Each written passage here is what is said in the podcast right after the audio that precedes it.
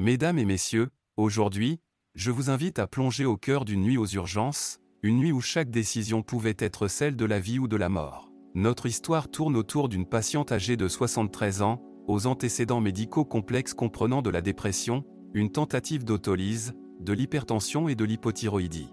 Elle est arrivée dans un état de somnolence, légèrement bradycarde, avec une hypothermie marquée.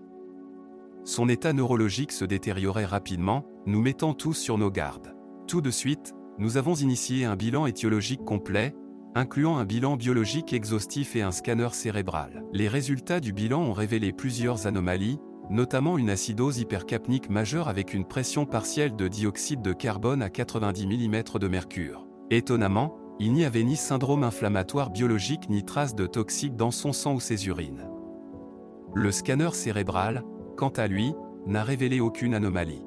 Face à ces découvertes et à l'aggravation rapide des troubles de la conscience de la patiente, la décision a été prise de procéder à une intubation orotrachéale. Cette intervention a servi plusieurs objectifs, notamment la protection des voies aériennes supérieures, l'amélioration de la capnie en contrôlant la ventilation, et la neuroprotection. Suite à cette intervention, la patiente a été transférée en réanimation. C'est là que l'application Sclepio IA est entrée en jeu. En effet, cette application nous a suggéré une étiologie que nous n'avions pas initialement considérée, le coma mix édémateux. Poussé par cette piste, nous avons décidé de doser la TSH, l'hormone thyréotrope, qui s'est révélée être à un taux alarmant de plus de 60 MUI par litre. Ce diagnostic a immédiatement induit la mise en place d'un traitement spécifique. Pour gérer ce cas complexe, nous avons administré à la patiente 500 microgrammes de L-tyroxine par voie intraveineuse, dilué dans 250 ml de sérum physiologique, à passer en 4 heures. Cela a été suivi d'une administration quotidienne de 75 à 100 microgrammes de LET4 et de 200 mg par jour d'émisuccinate d'hydrocortisone par voie intraveineuse.